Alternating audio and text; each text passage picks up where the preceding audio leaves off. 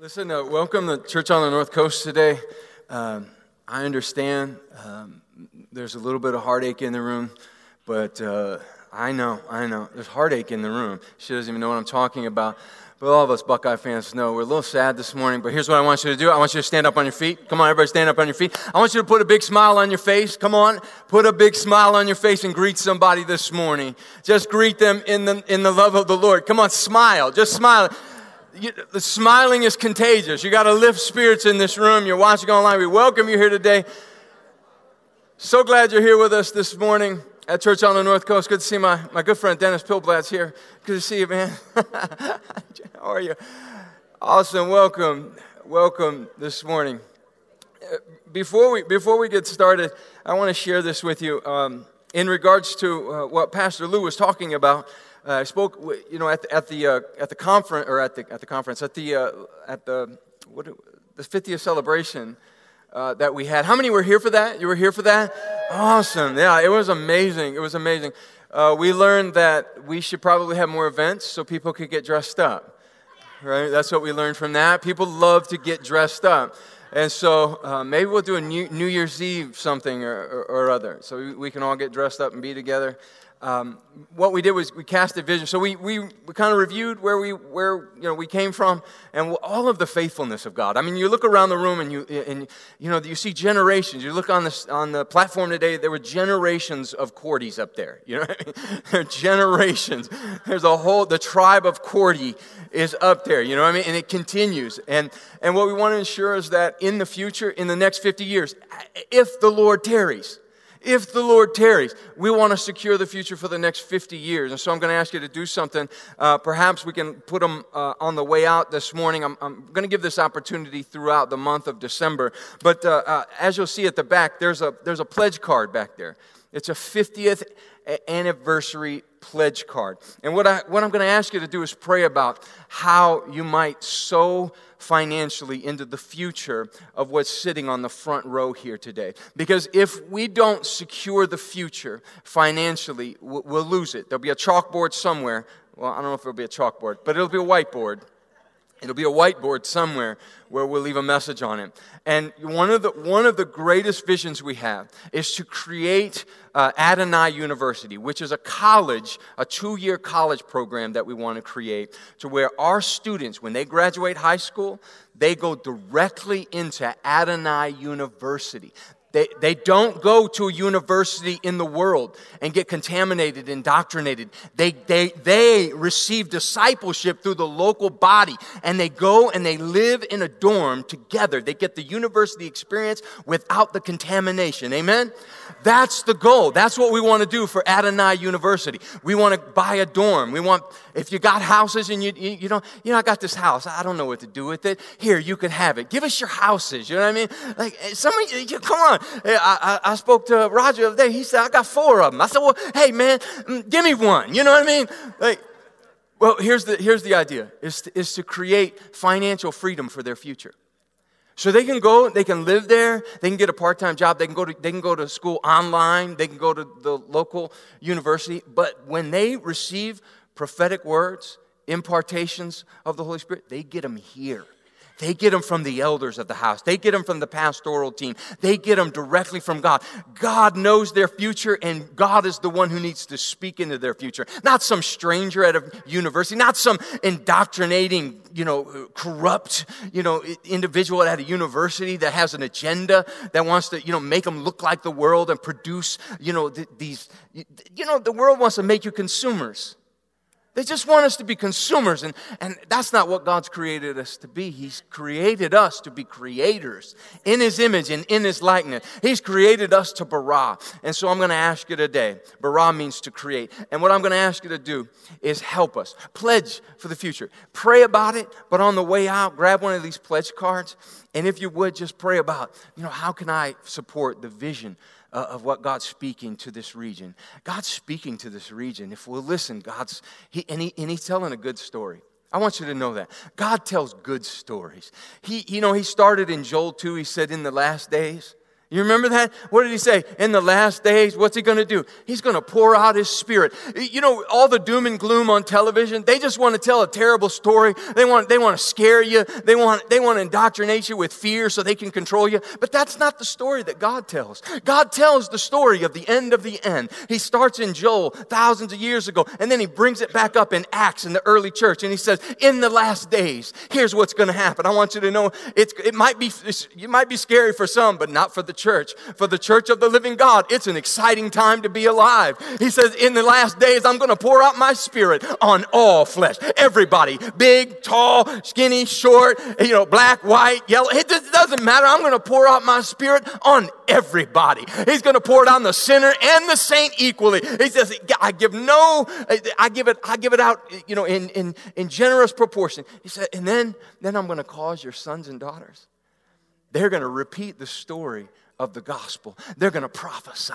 the goodness of the Lord to their generation. And then your young men, they're going to start to see things that are that they shouldn't be seeing. They're going to see visions. They're going to see they're going to see things that only heaven can show them. They're going to get a glimpse into the to the future of eternity. And then and what that's going to do is it's going to reawaken the dreams of those who have lost their dreams from old. He said, "I'll make your old men they're going to dream again." If you got to dream again, that's me, that means you lost your dream and you stopped dreaming. But God wants you to dream again. And I'm asking you to partner with us for the next 50 years. As if the Lord tarries Listen, what we need is a church that does not decrease in the anointing, but increases in the anointing. We, know, we need our children to walk more powerfully and, and confidently in the presence of the Lord than we ever did. We need them to prophesy pro- prophetic words more powerfully under the presence of the Lord than we ever did. So please, please, you're watching online here. What I'm asking you to do is pledge. Pledge to the next 50 years.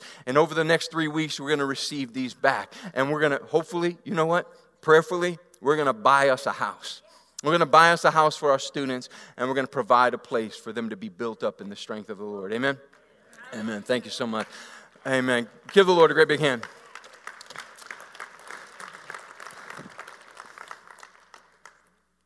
Good morning. Good morning. And I did know about the game, but it's okay because we brought Jesus joy. and if you were here on Wednesday, I did not do the, the, the scary psycho laugh. Don't do it. So I'm not going to do it. I asked him on the front row, do you think I should do it? Because he said it seems so gloomy in here. It's frightening. And I said, should I do it? but I did not do it. But I did do it on Thanksgiving, and I forgot to have it recorded. But I'm telling you, every single person in the room, like, so we were in like part of the room and then around the corner of the room at, at Louie and Rachel's. And so it went like, you know, anyway, we had a, we had a lot, lot of people. So we had like three tables. And so I, I Adrian told a joke, so then I started to do my obnoxiously loud laugh. And there, at first, everybody's like, "Is she okay? Like, what's wrong with her?" and then everybody started cracking up.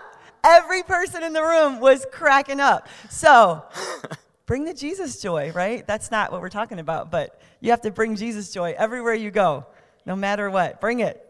Um, but today we are talking about you can do that. You can do that with consecration and being set apart.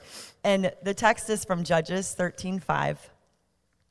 And this is the amplified version that I have, but for behold, you shall conceive and give birth to a son. No razor shall come upon his head, for the boy shall be a Nazarite, dedicated to God from birth, and he shall begin to rescue Israel from the hands of the Philistines.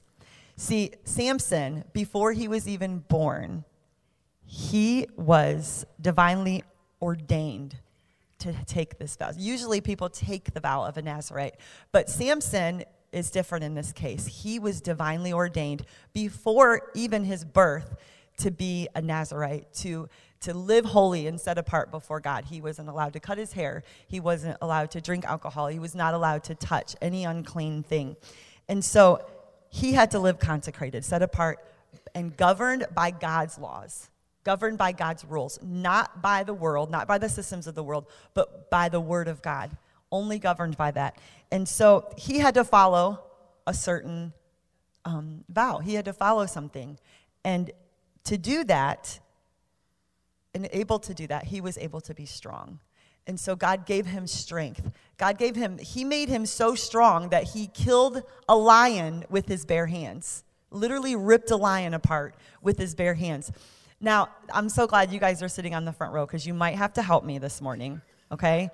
And because you guys know this. As soon as I tell you this, you're going to know. And if you've been to a basketball game, a football game, um, probably more of like indoor sports, you, you'll hear, or uh, that's outdoor football, I know that. Don't judge me. But you'll hear um, the student section cheering and chanting very, very loudly. Very loudly. So when Jeremiah was in high school, like it was really entertaining to watch them. They had like moves they all did together. They did this roller coaster thing, and it was like super cool. And so what they'll do is they kind of you know harass each other they go back and forth from one team to the one side to the other you know the opponents and when they're when they make a mistake or they, they get a foul or like a flag on the play, then they're like, they say, you can't do that, right? Do you guys know what I'm talking about? You ever heard them do that? Can you guys help me? Stand up, front row, stand up. Uh-oh. Right here, come on. You guys stand up. You know, thank you. There we go. You. Oh, the dads. The, the dads, dads in the know. House the moms know. and dads. Yes, the, The dads kids- got it. you guys know you get more hype than that at the games. So they make fun of them. They're like, oh, you fouled or you missed something. And they make fun of them. They're mocking them. You can't do that. You can't do that. You can't act like that. You can't, you just got a foul. You failed. Go sit down, right? Well, one time I was I was listening to Holy Spirit. Thank God I was listening to Holy Spirit. And he's like, Becca, you can't do that. and I like literally heard it in my mind. You can't do that. Because you know what? If I want to walk consecrated and set apart before God, I can't do that.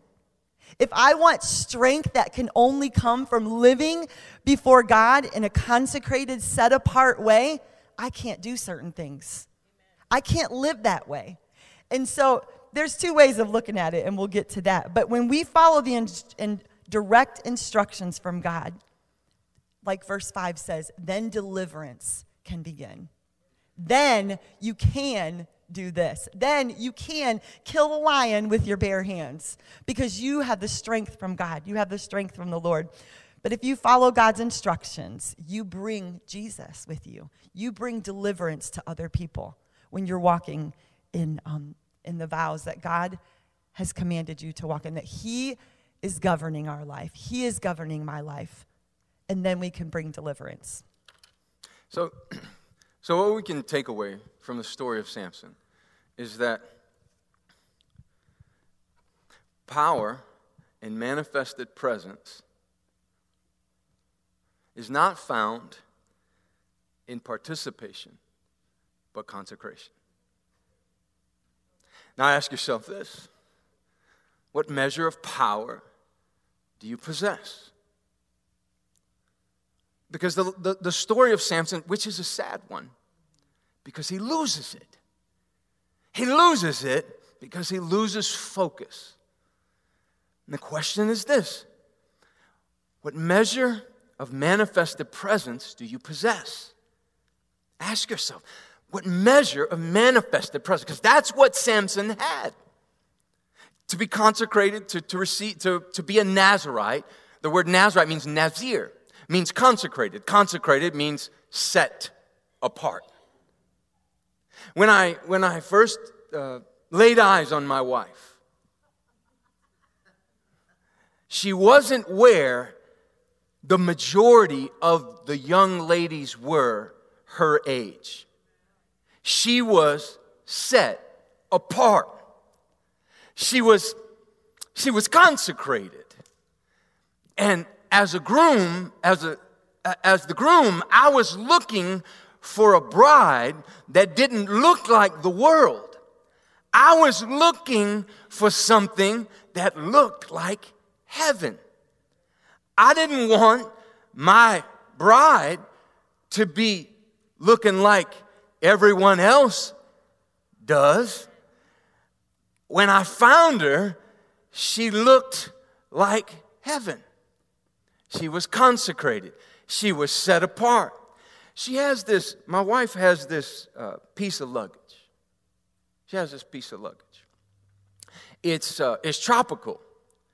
It, it has, it, I believe it's pink. It's got pineapples on it. It's big. It's colorful.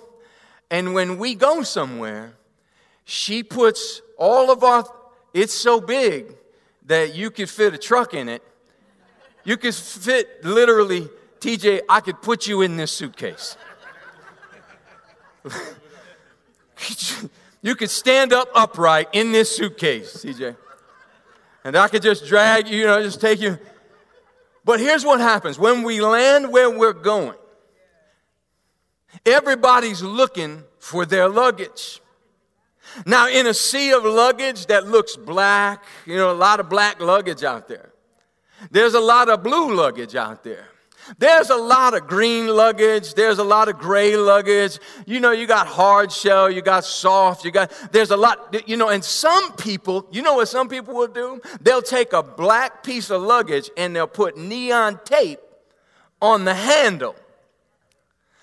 And so when we get there, so all the people, when we get there, you know you've been there, you, it's, it's astounding to me what happens at those places. Let's just examine what happens. So the next time we all get there, we don't do this, all right? Listen, when you get to the airport and you go to baggage claim, what you don't do, listen to me, young people, what you don't do is this. You don't walk all the way up to the carousel. There is no need to be here. No, no. There's no need to be here. Because what we can do, what we should do is stand back a little bit. You know, maybe wait for our bag to come by and then we can step forward. But you know what everybody does? Everybody runs to the carousel and they and they wait for the light to come on. Ah, ah, ah, and then and then the luggage starts coming and then they're doing this. They're looking down, they're like, is that my luggage? Is that my luggage? And then, and then you hear the wives from about 20 yards back, Troy, there's a, that's right there, go get it. And then, and then you, and then the guy starts, so it's not enough that he's right here. He has to excuse me, pardon me, excuse me, excuse me, pardon me, excuse me, excuse me, pardon me. And, he, and he's bumping people all the way, and then he goes over and gets his luggage, and then, excuse me, excuse me, pardon me, excuse me, excuse me, pardon me. Listen, we don't need to be that close to the carousel. I said all that to say this. If, you, if your luggage has a distinction about it, if your luggage is clearly identifiable by you, you don't have to look for it too hard. My luggage, I, there's not another one like it. I don't know where she found it but they must have been only like 20 in production. I've never seen one that big, that colorful, that obnoxious. When we get there, there's our luggage. Okay, I'm to go get it. I want you to know you are consecrated, you are set apart. There is this, a distinction about you that is identifiable from galaxies away. When God looks down from eternity, he sees you. But here's what you got to understand. You, you see, I want you to know Jesus is coming back.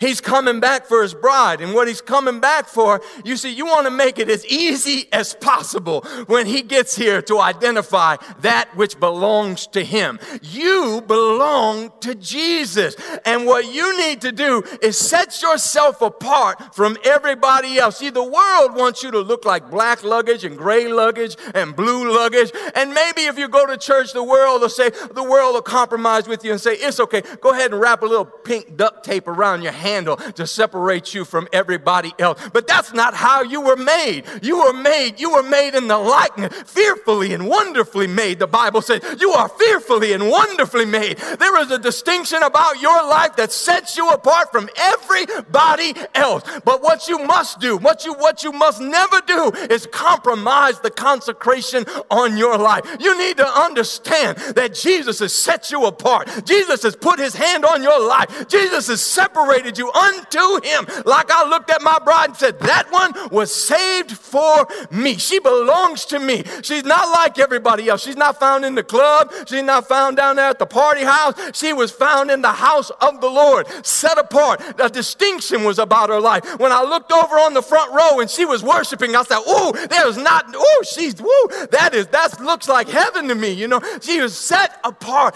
And Jesus has set you apart. He sets you apart. And, what, and the world knows this. You see, the world knows this. The world knows that He made you fearfully and wonderfully in His image. He knows that you're like a tropical pink piece of luggage. That when, when they lay eyes on you, you don't look like them. You look different. You have a different spirit about you. The world knows that. But what the world will try to do, and the reason the world will try to do that is because they don't want the manifested presence on your life to be displayed. They, they listen, the, the Philistines of our day do not want the manifested presence on your life to be, to be evident for them. They know, they know what we don't more clearly. The enemy knows that if you, if you set yourself apart, if you'll stop participating, if you'll pull yourself back, from the masses, suddenly your colors, your true colors will show. And there'll be a manifested presence and strength that will reside on your life. That when, when the time comes, you'll be able to walk up to the city gates and yank them out. And you'll be able to forcefully just walk with the power and the manifested presence of the kingdom on your life. But it doesn't happen if you just simply allow yourself to be a black piece of luggage with a pink handle. You're set apart. So, what, you know, you're separate. You don't look like them. Don't allow them to convince you otherwise. So, power is not, presence is not in participation, presence is in separation. You want the presence of God in your marriage? Separate. You want the presence of God on your life at work? Separate. You want the presence of God on your life that gives you the blessing and the favor of God? Pull back. If you see everybody going that way, you should take a time out and say, wait a minute. This is what, this is what startled me about the last three years in the church is that they didn't have the discernment to understand what was happening. And instead of taking a time out, pull back, just kind of like, let, us just ask the Spirit of God what He's doing. Instead of doing that, we all just kind of followed in rank and file and just did what the world did. But I want you to know the church, Jesus is coming back. He's coming back. And he's not coming back for, he, you know, he's not coming back for, for black luggage and gray luggage. He's coming back for who he made you to be exactly who He made you to be. And He made you to be separate, set apart. Now, it's interesting about the vow the vow, the, the Nazarite vow. Some, some were given, it was given to them at birth, right? There's a couple figures in the Bible you can go to, maybe three. Joseph's a little, I'm not, I'm not sure on Joseph yet, but Samson is one, right? Samuel is another one. Now, I just want you to consider for a moment the, the measure of power that rests on Samson's life and the measure of power and the measure of manifested presence that rested on Samuel's life. It was said of Samuel that when he spoke a word, it never fell to the ground empty. That every word that, that Samuel spoke, it, it lifted. So shall my word be as I release it. It shall not return to me void. So every, every prayer of, of Sam, Samuel was answered by God. And then there's this Joseph figure. There's this Joseph figure. I mean, we don't know, but there's a blessing given to him by his father. It, there was this blessing that, that he received from his father. And, and, and it, it almost makes it, it gives you the impression that, that in some manner he might have, he might have gotten it at birth, but in, in another he might have, you know, like chose it. He might have chose it. You know what? maybe, maybe his father suggested it, and then he said, "Yeah, that's what I want." But you know, you know, Joseph had a uh, he had a coat of many colors. What did the coat of many colors do? Set him apart. You are clearly, I want you to know that when you gave your life to Jesus, He gave you a coat. It sets you apart. There's a coat of righteousness on your life that sets you apart. Now, now, you know, you, you say, well, why can't I? Well, you can. You can do that. I want you to know you can rip the, the gates of the city up by its, by its foundation. I want you to know you can grab a line and tear it to pieces. You have that strength. But if you want that strength, it's conditional. It's conditional upon consecration. It's by set, it's, are you set apart. But you, you, you can, you can, however, do the thing that, that is appealing to your flesh. You can. I want you to know if you want, you can, you can take the broad road and still go to heaven. Some preachers might disagree with me, but I want you to know that grace is amazing. I want you to know that, you know, the, the broad way, I mean, that, you know, the, the power of the blood is so strong. I, I just want you to know it's, it's powerful. Now, you might be able to get to heaven, but I don't know how much uh, uh of heaven you'll be able to bring to the earth. So you can participate. You, you, can, you can go ahead and participate if you want. If you want. But if you want His presence, if you want the evidence of heaven to be on your life and on your words and on your actions, then you can't do that. You can if you don't want it. If you want it, you can't. Then there were these others who took the vow. Who took it? Like, like Paul. Remember when Paul he said, We've taken a vow. And then, and then David, remember when he came to the house and, and the, the priest said, uh, Have you touched any unclean thing? He said, No, no, we took a vow. We chose it. So there are seasons in your life that you're going to have to choose consecration. There, there are some of us who don't get a choice. Ah, Shandedebo. There are some of us, there are some in this room. I want you to know, most of you don't get a choice. I want you to know if you're on that platform, you don't have a choice. I want you to know if you're at this altar ministering, it ain't your choice. I want you to know the hand of God is on your life and you are separated and consecrated. You are set apart for Him. The anointing on your life, the demand of the anointing on your life, it commands that you do not participate, but you, you consecrate. Now, there are others of us who say, you know what, like, I, I, that's not me. I get it, but just listen to me. There's going to be a point in your life where you're going to, you're going to need the manifested presence. You're going to need the power of heaven. There's going to be things that are going to happen in your life where you're going to go into a season, you're going to say, I need to consecrate myself. I need to separate myself from the masses. I need to make a clear distinction between the holy and the unholy. Why? Because I need the presence of God for what I'm about to go through. I need the power of God for what I'm about to go through through. If you're a father, you need the presence of God for what you're doing today. If you're a mother, you need the presence of God to raise your children. If you, it, you some seasons of your life will demand more than others. So sometimes you're going to have to choose it. But there's some in here that know. No, no. Victoria, you were chosen from a long time ago. From the moment you were born. Bev, I don't know where she went, but she was chosen. She was chosen. I mean, you know, you know, you look, and think about your children. You know, I think about my children, Elder Jack. I think about my children. I go, no, they don't have a choice. They may resist it, but I want you to know you don't have a choice. And probably all of the hell they're going through is as a result of resisting the vow that God's placed on their life. I want you to know it's easier to just surrender and walk in the preordained steps of the Lord than it is to try to kick against the goads in life. Paul tried to do it, but God said, No, I've set you apart. I've commissioned you. I've anointed you to preach the gospel. And Paul eventually got to the place where he said, Woe unto me if I do not preach the gospel. And I want you to know your, God will bring you to a place in your life where you will say, Woe unto me if I don't do what God told me to do. If I don't do and, and, and anoint and, and, uh, and walk in the pre doing stuff, God will get you to a place where you will fall down and you will say, Woe unto me. I should have just surrendered earlier in life. I should have just let him have it earlier in life. I have spent all the strength of my life fighting against God and what I knew God wanted me to do. And I want you to know today, stop, stop fighting against him today. Just surrender to it. It ain't worth it. You know why? Because the call of God is so much sweeter than the call of the world.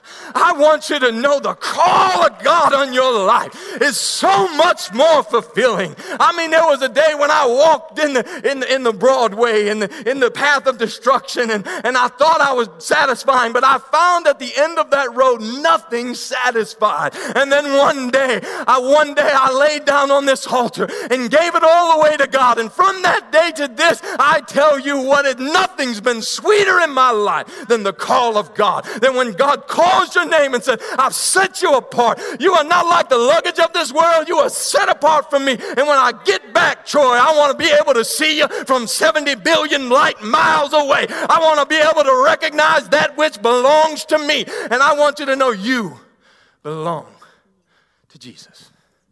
Amen. Sorry I took so long. That's why they gave me the stool. Huh? I said, yes, I want the stool so I Okay, could take yeah, a I break. was. it's so good. I told her she could I use was the back stool here 'cause cheering I- for you. It was Yeah, good. Okay, good. Thanks. So I love, like, I think you say the same. We can't play not to lose. We have to play to win. Play to win. So there's two different ways that you play. You go into a game, they go into a game and they play a little bit timid, and I'm going to play not to lose. We can't play with that mentality. We have to go in and play to win. And consecration of community and preparing yourself matters. In Judges 13, 13 through 14, it says, The angel of the Lord said to Manoah, The woman must pay attention to everything that I said to her. She may not eat anything that comes from the vine, nor drink wine or any other intoxicating drink, nor eat anything ceremonial un, ceremonially unclean. She shall observe everything that I have commanded her. And I want you to pay attention here because it, he came, the angel of the Lord then came to Manoah, her husband. And see, this wasn't just, it was preparing her. She had to prepare herself before the Lord. Before she was even able to conceive this, she had to prepare herself. But he was also, the Lord was also letting her husband know, you have to help her be accountable to this. See, church, we need each other. We need this community of faith. We need, you need me to be strong. I need you to be strong. You can't be out here playing not to lose and I'm playing to win and we're weak. yeah. You can't do that if we want to do this. If we want to see our families saved and when we want to see um, deliverance and we want to bring Jesus, we want to bring deliverance wherever we go, we can't live like that. And so Manoah had instructions to support and help his wife do exactly what God had called her to do. So, a community of faith, we have to prepare ourselves as well. Others are watching us. They need our example to defeat the enemy for them. Our children, your friends, your neighbors, your coworkers, your family, your children, they need you to defeat the enemy for them so that they have something in their life that will help them get through it. So I want you to ask yourself, God, what areas of my life are not pure? And only you can answer that. I can't answer that for you. You have to answer it and allow Holy Spirit to show you. What areas of my life are not pure before you? What areas of my life have I not set apart before you? Have I not given to you? Have I not laid down to you my words? Is it my words? Like what where he spoke to me in that moment. Becca, you can't do that. I heard it like a chant in the in the in the um in the stands. You can't do that. Don't do that. You can't do that and then walk in this. You can't have my power and and sit around and gossip. You can't do that. You're set apart. You're leading others into the wrong way. We have to help each other as a community of faith. You can't serve your own gods. You can't do what you want if you want to have that power where you are bringing deliverance. You're literally bringing deliverance and bringing Jesus everywhere you go. You can't do that. Others need us to bring Jesus. They need us to bring that Jesus into the circumstances of their life where they're hurting, where they're broken. We've got to prepare ourselves as a community of faith where we are helping Jesus come into the room in his presence, come and fill every area of our life. But you have to ask Holy Spirit to show you what areas are not set apart and consecrated for him. Jesus was so committed to the call of God on Samson's life that he revealed himself before time. Before his set time. I want you to see it. It's found, it's found in uh, Judges 13, verse 11. We'll start there. Manoah got up and followed his wife. And he came to the man and he said, Are you the man? Now, immediately, uh, I don't, yes, it is. See, that word man there is capitalized. It- that word there means the Lord. Are you the angel of the Lord? Jesus steps out of his time. He wasn't supposed to be revealed yet. Jesus steps out of his time and into Samson's time. And he reveals himself to Samson's, uh, to, to Manoah's wife. And Manoah hears it. He goes back and he says, he says, where is he? She says, he's over there. He's, he's, he, this is what he told me. And the angel of the Lord, the man, Jesus, walks over and they have a conversation. they have a conversation, and this is what the conversation is. So Manoah asked him, When your words are fulfilled, what is to be the rule that governs the boy's life and work? Jesus is so committed to the call of God on Samson's life that he reveals himself within time before his set time. He's so, I want you to know that Jesus is so committed to the call of God on your life that he will do whatever it takes to bring that call to pass, to keep you set apart. I want you to know there's no place you're going to be able to go to hide from it. There's no, there's no thing you're going to do that's going to suppress it. There's no drug you can take that's going to replace it. There's no, there's no relationship you could ever have that's ever going to be as euphoric as it. And Jesus is so committed to it that he comes to Samson.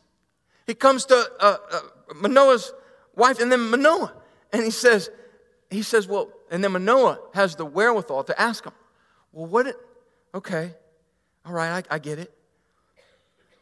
So, what then is supposed to be the behavior that governs his life? When your words are fulfilled, what is to be the rule that governs the boy's life and work? Ask yourself, what is the rule that governs your life? What, what, what is the rule that governs your life, that keeps you separate. Jesus said this to the New Testament believers. He said this. He said, The call of God is so powerful on your life that even greater power you possess. Jesus was so committed to, to the manifested presence uh, uh, on Samson's life, he's even more committed to the manifested presence on your life. But that manifested presence, focus here, look at me. That manifested presence is conditional to your separation. You have a measure of his presence that's, that's promised to you. There, there's, there's present, the presence of heaven is promised to you, but it is conditional. I want you to see it. it grace don't cover it. Grace gets you to heaven, but grace, grace won't, won't give you the presence of Jesus on your life that, that time demands. And, and, and like, I want you to see this. Like, like time is a gift to you from God. You only got so many of them, you know, to days to live. There's only so many sunsets you're going to see. But it is a gift to you. I want that to be clear. You are not a gift to time. Time is God's gift to you. And he put you in it and he said, listen, we got a call of God to get too fast. We can't be wasting our time. There's, you only got so much of it. I live outside of it, God said, but you, you live inside of it. So you got to make sure you take advantage of the time given to you by the Lord. The window of God is closing and you've got to realize that you only have so much time on your hand to, to work out the promises of God and the call of God on your life. And you can't waste it participating in things that rob his presence and things that steal his power. Now ask yourself where in your life are you wasting time on things that steal his presence and rob his power? Ah, oh, there's a cold shiver. Paul said this he said, All things, all things are lawful, but not all things edify. You can get away with it, Paul said, but it'll steal your power in his presence. And because of that, church, let us push in to his presence, our call. This is a high call of God on your life. It's not, not, it's not like your brothers and your sisters. There's a high call of God on your life that sets you apart. You're a firebrand plucked from the fire for this moment right here. The gift of time. God, God gave you the gift of time. And He said, now, now when you're in it, make sure you maximize it. Make sure you maximize and take advantage of every moment of it Put me in every moment. Put me in every difficult circumstance. Put me in every plague and disease. Put me in everything that's, that's full of contention and division. Just put me in it. I heard somebody say this last week. He said, You got to walk around with a pocket full of flour. And he made reference to the story in Second Kings where, where the man of God said, Take the flour and put it in the pot. And you got to walk around with a pocket full of flour as a believer, the pocket full of the presence of the Lord in your life because you only have so many sunsets. You got to maximize them. So Samson finds himself with strength, with power. He kills thousands and thousands with the jawbone of a donkey. He gets to, to do some, some things to the Philistines throughout his life, but he, he has a little bit of cockiness to him, and he makes up riddles and he's kind of taunting them. And I feel like maybe even just teasing a little bit, playing with the devil a little bit in his own way, and just just taunting and um, you know mocking and making fun. And here he he finds himself um, a Philistine woman, the second Philistine woman that he finds himself in Judges sixteen twenty. She says, she said, the Philistines are upon you, Samson. And he awoke from his sleep and said, I will go out as I have time after time and shake myself free. See, this was the third time she went and she tried to get him. If you love me, if you love me, you're going to tell me your, um, your secret. Tell me your secret if you love me. Because she was getting paid for this. And the fact that he didn't, he didn't really even, I mean, I don't know if he knew it and he just didn't care or what. Like he was kind of not very smart. So he, he gave in to her. Or say he was strong, not smart. He was strong. Yes, he was strong, not smart. He, he kept telling her all these, you know, lies just to, to tell her. And then finally, and they tried to tie him up. So he knew that she was trying to sell him out. I mean, she had to have known that. And so finally, by the third time, she gets him to tell her the truth. Tell the truth about his about his vow and that he can't cut his hair. And so it says he finally told his vow. It says, The Philistines are upon you, Samson. And he awoke from his sleep and said, I will go out as I have time after time and shake myself free. For Samson did not know that the Lord had departed from him. Now, that part right there, mm-hmm. if that doesn't grab your heart and knock the breath out of you, then you got to wake up. are we even aware that God's presence is in our life or isn't in our life. That is the saddest part to me. That Samson wasn't even aware that God's presence had departed from uh-huh. him, that it was gone. Where did he stop allowing God's presence in his life? Where did he stop? And this is a question that we need to ask ourselves. Am I do I live in a way with an awareness of God's presence? with an awareness of eternity. Does my life now, here on earth, am I consecrated? Am I set apart? Do I live and walk in a way that I have an awareness of eternity on my life? See, the Philistines finally got him and they began to, they began to mock him in Psalms, or I'm sorry, in Judges 16, 23, and it goes on to, through 28. But they, they captured him, they plucked out his eyes, they shaved his, they shaved his head and they put him in, in prison. And so at a, at a feast that they were having for their God, they brought Samson out to make fun of him. They brought him out. They're like, ha, let's put him right here in the middle. And it says that a boy led him. Mm. So just to degrade him, degrade him even more, where he was once able to kill thousands of men and rip apart a lion with his hands to degrade him even more, it said a boy led him in the middle of the room. And he asked him, he said, Lead me over to those pillars. But you know what they didn't notice as they were mocking him and making fun of him?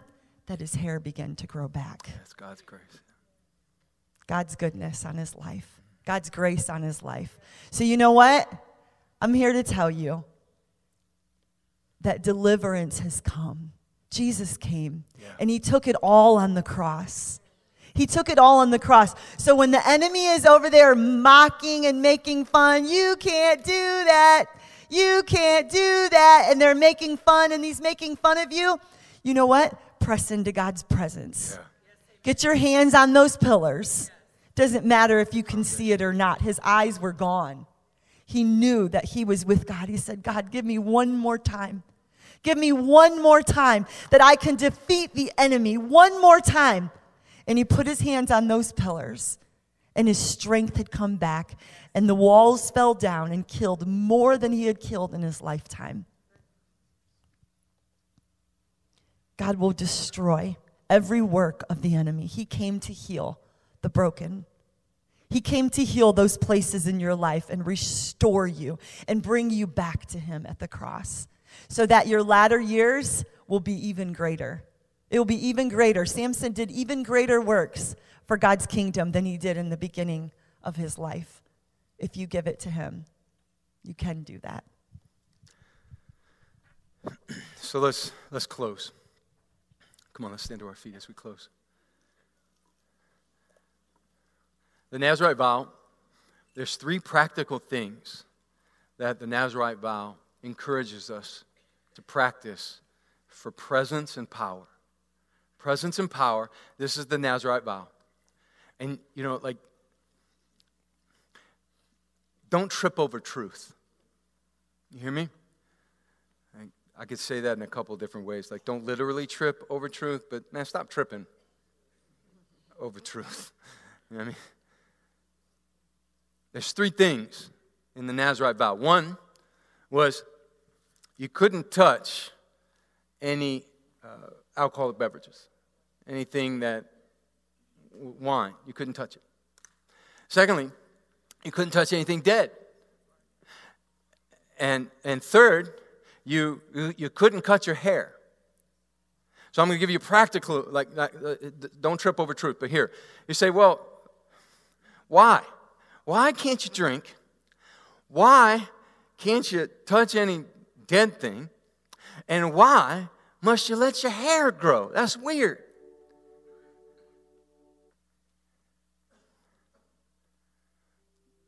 You got to be sober. The call of God on your life requires that you be prepared, alert, and ready. You can't have your mind confused. You can't, you can't have any inebriation of the world that contaminates the presence and the power of God on your life. Your call, man, it, it's bigger. It's bigger than, than that thing. It's bigger than that temporary high. The high call of God is, is greater than the, high, than the low call of man. It's greater sobriety, like you got to live sober, ready, prepared, alert for the enemy. He's prowling like an, a lion, seeking whom he may devour. Secondly, he says, you don't you can't touch any dead thing? Why? That thing's a reference to sin. In sin, you got to know. Look at me. You got to know the sin in your life it's contagious. And, and the, the, the, this thing was written back in the day when there was leprosy, and there, was, there were plagues. And so, so you couldn't, if you touched a, a dead thing, the chances of you being contaminated by the dead thing, it spreads, and then it spreads through a community. And I, I, and I want us to understand and, and see the truth here that sin spreads through a nation it'll spread through a family. A little compromise here, a little compromise there, a little leaven in the loaf destroys the whole loaf. It's all contaminated. A little compromise in the community of faith, and the next thing you know, we're tolerating things pigs wouldn't. So you gotta like be you gotta be aware, man. You gotta understand like your sin is not a trivial thing. The sin in our lives, and we all have it. Like, listen, like it's, it's everyone's everyone's got it. But what you can't do is allow it to spread. You, you got to stop touching it. You hear me? He said, Don't touch that. You keep touching it. Lord, I pray conviction right now for things we keep touching when God said, Stop touching it. Stop touching that stuff. Stop letting your words say those things. That, that's, that, stop touching that. It's not an innocent thing. Like it's, it's deadly, man. It's scary. The wages of sin, death. The free gift of God is eternal life. But you got to choose. You got to stop touching it, man. Because you touch it, you compromise presence. You compromise presence, you compromise the power of God on your life that you're going to need when the lion comes seeking whom he may devour. And he doesn't just want you, he wants, he wants your kids. He wants your marriage. He wants everything that's sacred to you. And he says, Don't cut your hair. Now, this one, you get in trouble in some churches for not cutting your hair. You know? You got to cut your hair, boy. You know, you got to cut them all. And isn't this the one? This is the one that, I mean, they all got Samson, but this one, this is the one that broke him. Because his hair, well, it spoke of his faith and his growth, his covering. It spoke of his covering. You got to stop cutting yourself off from growth got to keep growing. You can't disconnect and cut yourself off from people that really just want to see you win, but won't let you do that. There's some people, you know, but you know, like no time ever in, in, in the history of man do we rebel against authority. And, and I'm saying, you know, like submitted authority to the Lord. But you got to stop cutting yourself off when, when like offense comes. You got to stop cutting yourself off in faith when like hard times come and pressing issues happen in life. We've got to stop cutting. Uh, we got to grow in the power of the Lord. We've got to grow in the strength of God. We've got to allow the faith that that that, that covering of God. We got to be co- we got to cover one another. Love covers a multitude of sin. You got to stay in faith when it hurts. You got to stay in faith when it seems impossible. You got to stay in faith because when you stay in faith, you grow. You got to keep growing in faith. You're here today. You're here today. Maybe, like me, so many times, you compromise. Yeah. You, you just, you're like, man, I'm tired today. I don't want to do it. And you, you make mistakes, and, and then the next thing you know, you're getting led around by a little boy, getting made fun of by the enemy. If you've made that mistake, I want you to know, man, Jesus. Jesus will make your hair grow again. He'll, he'll, he's like that, that, that, that commercial where you put the stuff on your hair, guys, and he makes it grow back. He'll make it grow back. He'll, He'll give you back His presence, He'll give you back His power. he'll give you back His presence and He'll give you back His power. It's just a matter of taking a vow of consecration. So, today, with me, every head bowed, every eye closed, let's make this consecration together. Come on, let's declare in this room together as the church of the living God that we are the bride of Christ, set apart for Him, for our bridegroom Jesus.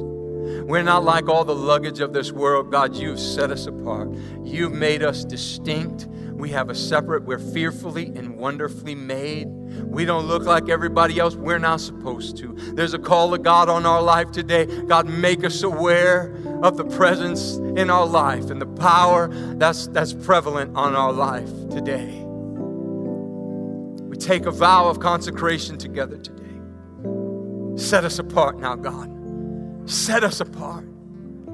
For you, God, we say, I don't want to be used by them or for them. I want to be ready for you. I want my life to be for you and you alone, God.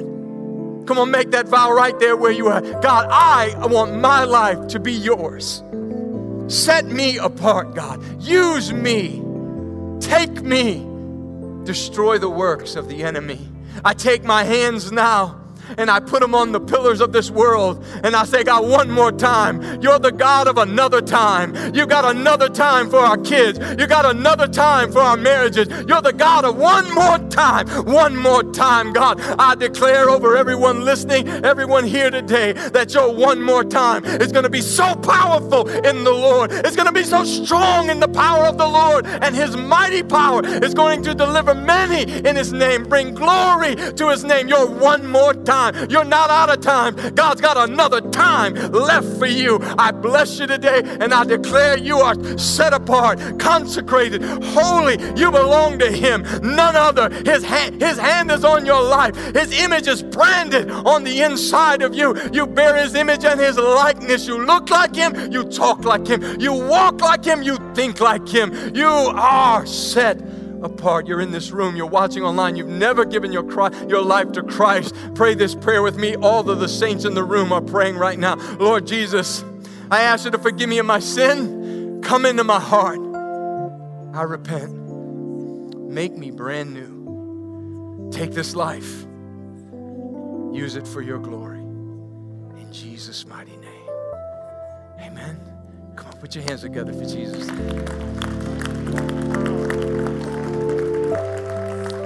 Altar ministers are going to come to the front. Thank you so much for being a part today. Did we do our first time guest today? Did we welcome our first time guest? If you're a first time guest, raise your hand in the room. First time guest, first time guest back there. Come on, first time guest, one right back there. Come on, welcome all of our first time guests. One right there.